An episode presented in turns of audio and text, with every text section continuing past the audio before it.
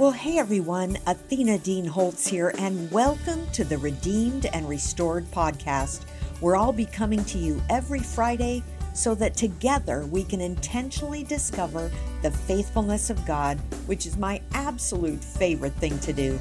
Every week, I'll bring you encouragement to see God working all things together for good, from scriptures to devotional excerpts to song lyrics to personal examples from my journey through redemption and restoration. Joining this community on a regular basis, where it's okay to be real and throw off our masks of perfection, will not only encourage you, but will motivate and stir your hearts and just possibly leave you forever changed. In times like this, we all need to be encouraged as we face the challenges, difficulties, and losses of this life.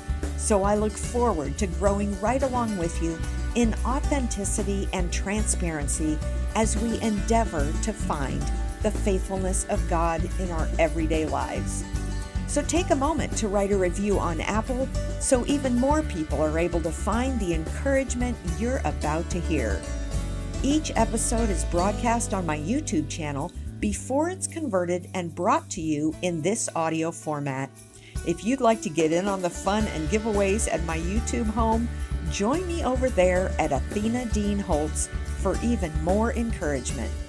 So, hey, let's get started. Well, hey everyone. Athena Dean Holtz here, and welcome to the Redeemed and Restored podcast, where we connect every Friday so that together we can intentionally discover the faithfulness of God.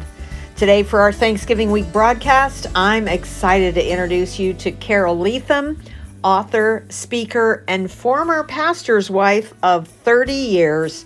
You're going to hear how God redeemed the sudden end to her ministry as a pastor's wife when her pastor husband began to struggle with anxiety, depression, and suicidal thoughts. For the last five years, she's found herself on the other side of the pew, and God is using her story in amazing ways. Her book, Finding Joy in My Messy Life, is a book you will want to read, if nothing else, so you can be an encouragement to others you may come in contact with who are struggling with similar trials. So, hey, take a moment and write a review on Apple. That will help the algorithms bring up our podcast when people are searching. And uh, share the link with others who might need to hear this message. And if you want to go ahead and visit our YouTube channel where we have the video version of this podcast, you can just type into your browser redeemed and restored.tv and you will find the video broadcast there. So, hey, let's get started. All right. Well, welcome to our Thanksgiving edition of Redeemed and Restored. I am here with my dear friend Carole Leathem, who I'll tell you what, you do not want to even start thinking about anything else for the next 20 minutes because you're going to need to zero in on this story because you are going to be encouraged.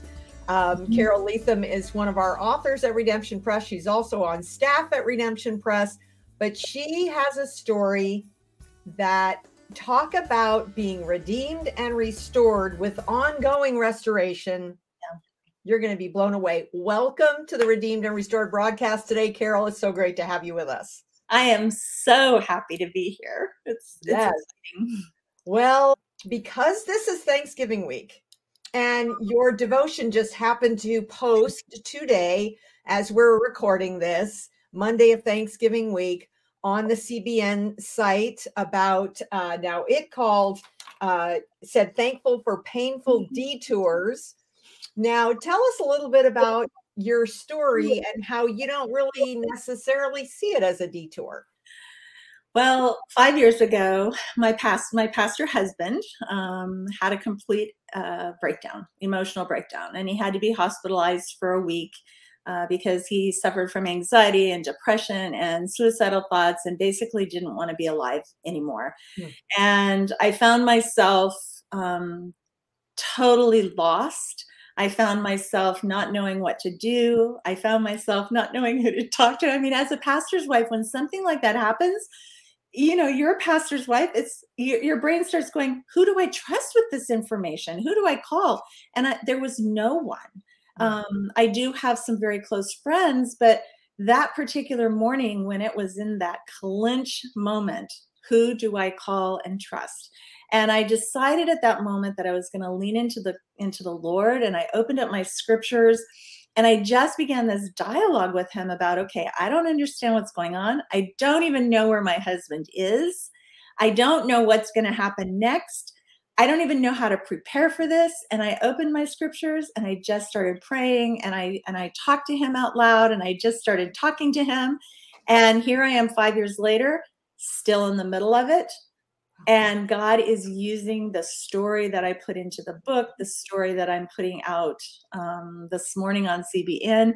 It's He just wants my story out there. The secret is, I think it's all of the foundation that I laid moving into this moment. Um, I I didn't prepare for it because how do you prepare for something like this? But I think that relationship that I built with God, that close personal relationship, in the minute that the, the the chaos started, I leaned in instead of kind of turning away, and I think it's made me closer, closer to Him. Absolutely. And that is such a key point that, uh, first of all, that you had a foundation built so that when things went wrong, you didn't get bitter. Right. You cried out to God and you leaned into Him. And that is so, so crucial. Mm-hmm. But then also as you go on with this pro this was not just a one and done, boom, okay. 24 hours later, God works a miracle and he's out of the psychiatric hospital and normal. No, yeah. he's teaching you how to be joyful and thankful and grateful even mm-hmm. while now we're five years in and it's still a struggle right right and and i think that this i keep going back to james because that's the scripture i read that very first moment i open I, it's almost a comedy story when you think about what happened so i'm sitting in this empty room i'm by myself I'm just shattered. My life is falling apart. I don't know what's going to happen. I don't even understand what's going to happen. And so I open my scriptures thinking, "Oh, I'm going to I'm going to find, you know, comfort in God's in God's word."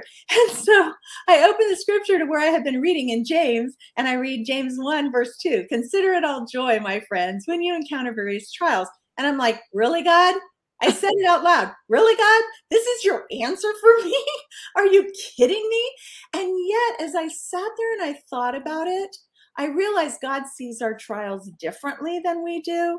And really, if I had to be honest, I was right where he knew I would be. And if you drop down to verse four in the message Bible, it says, and your faith life will be on display for all to see. Now, people laugh because here I am in the middle of the beginning of the crisis, and I'm thinking, oh, okay, God, you're going to use this. But from day one, He did. He used this with my mm-hmm. kids, with my family, um, and He continues to use it to this day. Uh, even this past Sunday, somebody who had gotten my book came up to me in the service at church and got down real close to me and she said, Thank you. I'm in the exact same situation that you're in. And I don't know if I could stay married if I didn't have your book. Wow. okay. that's, that's a lot. Oh, wow. That has happened to me more than one time. And it it really almost brings me to tears to think that God is using the pain and the fear and the things that I continue to walk through to encourage other people and that I'm not alone. Yes. Not alone. And when other women read your story, for them to realize, oh, you know, because it's there's such a stigma in the church that, you know, oh, we can um, have uh, wear glasses, we can mm-hmm. have uh, heart mm-hmm. problems, we can have blood pressure problems, but the minute it gets into mental health issues, it's like, uh, no, that's different. And it's such it's so hard to know who you can talk to when the church has not been a very safe place for people with that struggle. That is true. And I I continue to fight that battle. I continue to fight the battle that people don't want to talk about this. They don't want to acknowledge that it can happen, especially to a pastor. They don't if it can happen to a pastor, it freaks people out. So when I start talking about my story, I get one of two reactions. I either get leaning in, asking more, you know, kind of like curious, or I get crickets, like nothing. Nobody wants to talk about it. And yet, it's time. It's time for us to acknowledge that this is a problem and and it's not going to go away. It's only going to get worse. And so um, I decided that I wanted to be one of the people to start those conversations. Mm-hmm. And so I don't walk up and say, "Hi, my my name's Carole. My husband had a mental breakdown." But I do try to communicate with some of the religious pastors and leaders and that I come in contact with that we have to we can no longer just ignore this and pretend like it doesn't exist. We have to be a safe place. We have to be a place of resources. We have to be a place of compassion and yeah. not just say, "Oh, well, your faith is not strong enough. You need to pray more. You know, go be healed. I, come on. We need to ha- actually be like Jesus would be. Mm-hmm. He would not condemn you for looking for all the different ways that you can get your husband help. Right. Yeah. And I actually shortly after he came home from the hospital, we attended a church service, and it's not my church where I attend regularly. And we were sitting in the congregation when the pastor from the platform said, in the middle of his sermon, he just he just like did this like detour and talk about detours. He did this detour in the middle of his sermon, and he said, if you're sitting out there and you're on medication for anxiety or depression, you get off your medication and get on your knees right now because that's all you need. I it almost it took my breath away because I am sitting next to someone who I adore, who I've been married to for almost 40 years, who is struggling to find a reason to stay alive. And at that moment, the medication was the only thing keeping him even a little bit on on on point. And here is this person that we both respected saying that. And I was like, I just I don't even know where that comes from because, like you said, if you have diabetes, you take insulin. If you have a heart condition, you take, you know, whatever. And yet, for some reason, this is not okay. And that's not true. It has to be okay. That is a total lie from the enemy mm-hmm. to try and absolutely shame mm-hmm. people into the spiral mm-hmm. where what other answer is there but to take your life mm-hmm. you know mm-hmm. he, he would love to see a pastor do that yes and it's and, it just it's tragic and and so our journey continues and medication is a hard thing to navigate is a hard to, thing to regulate um, and and really it boils down to i think ignorance because i even before i had to deal with this in my own life, I would say to you that I was actually, uh, I would say that I was ignorant. Why? Because as a pastor's wife, I dealt with people who had um, all kinds of different mental illnesses, and and and I would just kind of, I I I just kind of glossed over them. I would pray, but I really didn't understand the depth or the pain or the confusion or the chaos that goes along with it.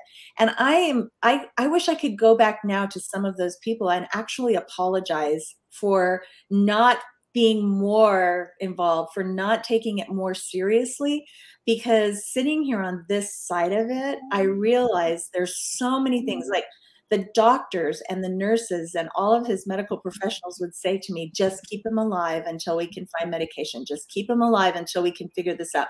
And it puts this pressure of on my shoulders of just keep him alive. And I know I'm not the first person who has heard this.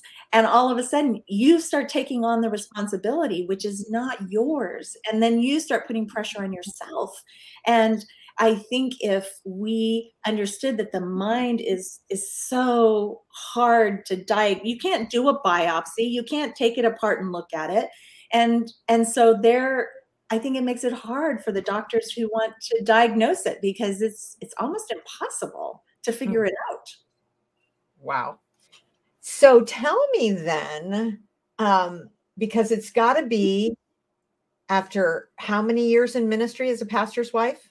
How many years was it? Over 30 years. So to be on the other side of the pew. Oh, now, gosh, yes. well, first of all, tell us about that. And then tell us how you're finding joy and you're thankful even in that uh, culture shock. Yeah, I loved being a pastor's wife. It was a joy for me. I really I loved it. I I there was not one thing about it I didn't enjoy. And when this all happened, I found some of I, I lost my identity. I lost my identity as a pastor's wife. I lost my identity as a wife. In some ways, I lost my identity as even a person because I was so mm-hmm. enmeshed in the whole world of ministry and what that looked like that all of a sudden it was gone. Mm. and and so i wake up and i not only have this this issue that i'm dealing with my husband that i have this identity issue that i have to figure out what it looks like now to live on this side of the pew.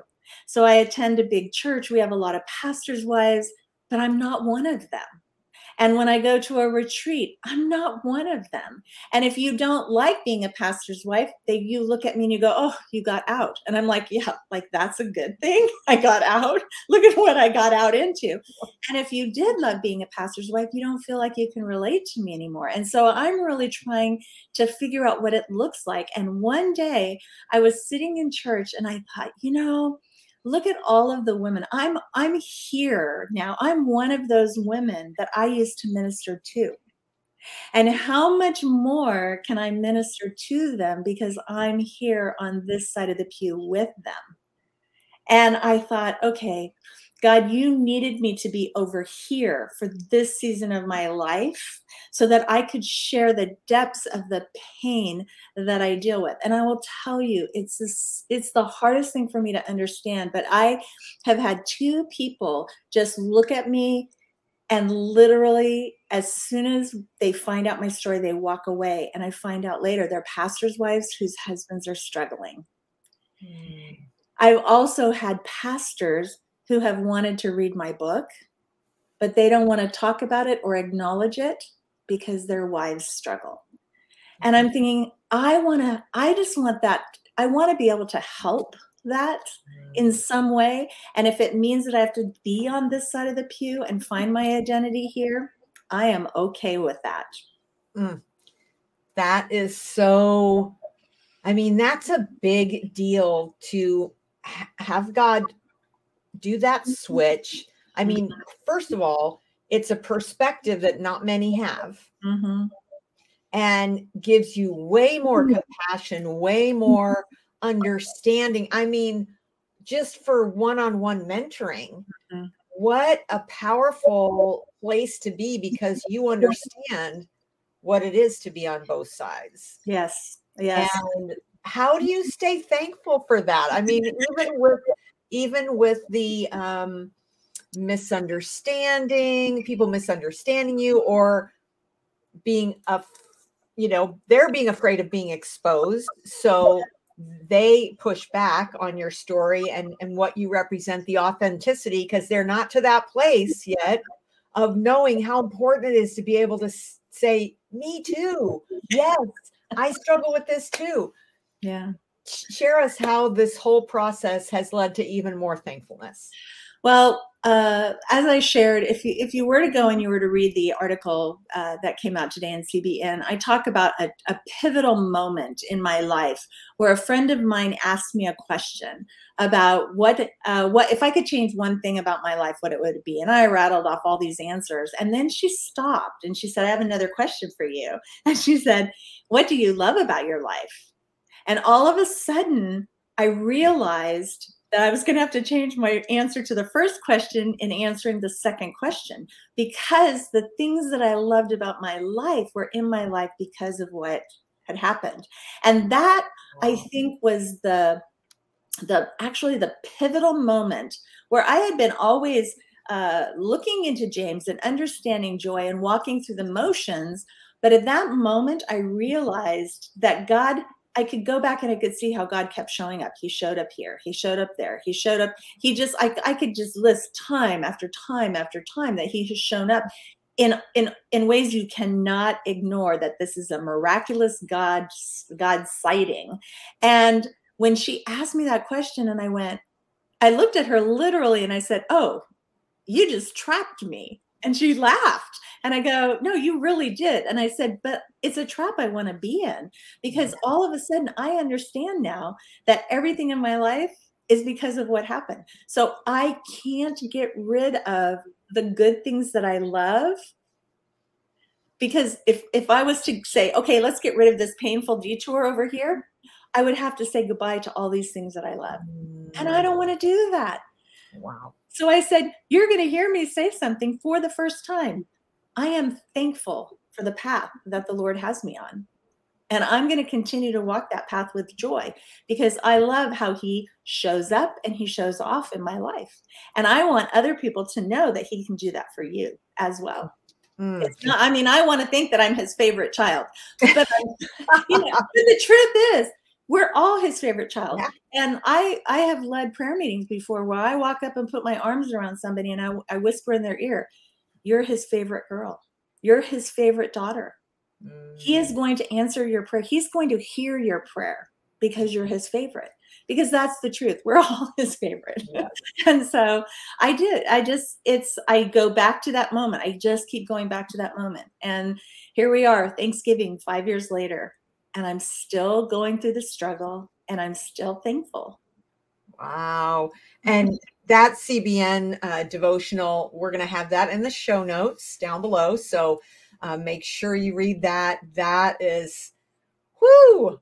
I mean, I could just see it as I read through it. I'm like, bing! I mean, it was like, I, I know exactly that feeling where it's like everything changed. The perspective completely changes and what you're not happy about all of a sudden you're thanking god for and that's just such a great place to be you know that's the romans 828 god that we serve where he works all things even those struggles and those troubles and those trials and those afflictions yeah. for good yes. now does he do that for everyone no only those who love him and are called according to his purposes. Mm-hmm. And those are and we're his favorite girls, right? We are. We are. And even mm-hmm. and even just the whole story about being on CBN. I mean, I was talking to a friend and mentor a couple of days ago and I said, I can't believe it that CBN is going to um, publish my devotion on um, Monday. And she goes, "Way to swing for the fences with your up your first submission." And I go, "I know." I said, "It's I've never I've never done anything like this before, and mm-hmm. it was just a God thing that this even was an opportunity that I would take. Now I had to step in, I had to do the work, but somebody else opened the door for me right. um, in this circumstance and said, "You need to talk to this girl. You need to hear what she has to say." And it's because they also feel like the story is so critical to get out there because there are so many people, and I can't even imagine at the holidays how many people are sitting there feeling so alone and so mm. afraid. And I want you to hear you're not. You're not alone.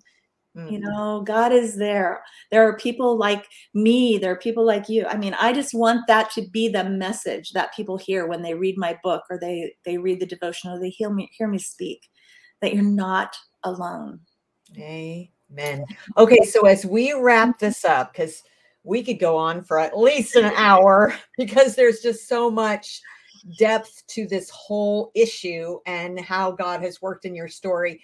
But if you could just say one thing to someone on the other side of the screen or listening in their earbuds um, that will help them navigate the holiday season. So I would say write down this scripture verse, Psalm 34 18. I have it on a post it note right here on my computer, and it says, The Lord is close to the brokenhearted, and he saves those who are crushed in spirit. And it's hard. And I don't want you to hear me say mm-hmm. it's easy. I don't want you to see my smile or listen to my joy and think that it's easy because sometimes I'm choosing joy when I'm face down on that carpet, just screaming and writhing and crying out in pain, but I'm still choosing joy because joy is not the circumstances around you. Joy comes from the relationship with that God, that Lord that is close to the brokenhearted and who mm-hmm. saves the Christian spirit. That's the first thing I would say. The second thing is find things that make you smile, find things that make you laugh. And that is a choice as well. Um, if it's a friend, if it's a grandchild, if it's an aunt. This morning, my cat was in here throwing a toy around, and I just stopped for a minute and focused in on that moment and enjoyed her joy at this mm-hmm. toy that she was playing with. Yeah. And so we have to be deliberate. We have to be intentional in looking for the things that are going to make us um, smile, that take us away for a moment. And I don't care how hard it gets, you can find those moments, mm-hmm. walk out in the yard, um, go look at the Christmas lights, um, open your scripture and read the, the birth story of Jesus. Um, go and hear the choir sing at church. There's so many things that we can do. And there's a danger. And I say this because there's a danger to want to kind of crawl into the bed of life and pull up the covers over our head and just sort of hibernate and isolate. Don't do it. Don't mm. do it. Amen. And you know, you will find what you're looking for. If you are mm-hmm. looking for something, a God winks, you know, a kiss on the cheek from God, a beautiful sunset, you know, a beautiful uh when the sun comes up in the morning and it's get the skies are pink. You know, if you're looking for it, you'll see it. And that's what you need to just uh, say, okay, God, I'm gonna make an an intentional choice yes to look for you. Yes. And to look for just things that will just um, fill my heart with gratitude. And he can, it's, I mean, animals are a great way. They're just great therapy because they can make us laugh and they're hysterical and they're cheap entertainment. They are. Oh. They are. And and and this and this cat came into my life about three years ago, and she has done nothing but bring me joy. Mm. Um, you know um, i think god knew i needed her at this particular time yes. and so yeah there it's very interesting how god uses the hummingbirds outside my office window mm-hmm. um, the cat uh, my grandchildren um, you know that there's just even even the work that i get to do those are all these incredible blessings and so it's all things though that we have to be intentional about you have to be looking for them. You have to be open to them. Mm-hmm. So don't close off. Stay open. Stay engage Engaged. engaged. Yeah. Totally yeah. engaged. So if we have some people who want to connect with you on social media or uh, on the internet, what's the best way to do that? Um, my website is Carole with an E, carolesjourney.com and um, you can reach you can reach out to me there uh, on social media. It's at Carole's Journey um, or my name, Carole Leathem. You can just search my name. But yeah, please reach out to me. Uh, you can reach me through Redemption Press. If you email Redemption Press, uh, I I'm probably the one who will get your email. Perfect. And we'll put all your contact information yeah. down in the show notes as well. Yes, yes please. Thank you so much for being such an encouragement to so many people. Thank you. I'm happy to. I'm just so thankful. So, thanks for joining us today on the Redeemed and Restored podcast, brought to you by Athena Dean Holtz and the Romans 828 bookstore, a division of Redemption Press. I'd love to have you review and share this podcast with friends, family, and others who could use the encouragement and be sure to check out my YouTube channel at Athena Dean Holtz for more tips and tools to help you find the faithfulness of God. So thanks for joining us today. See you next week for another episode of Redeemed and Restored.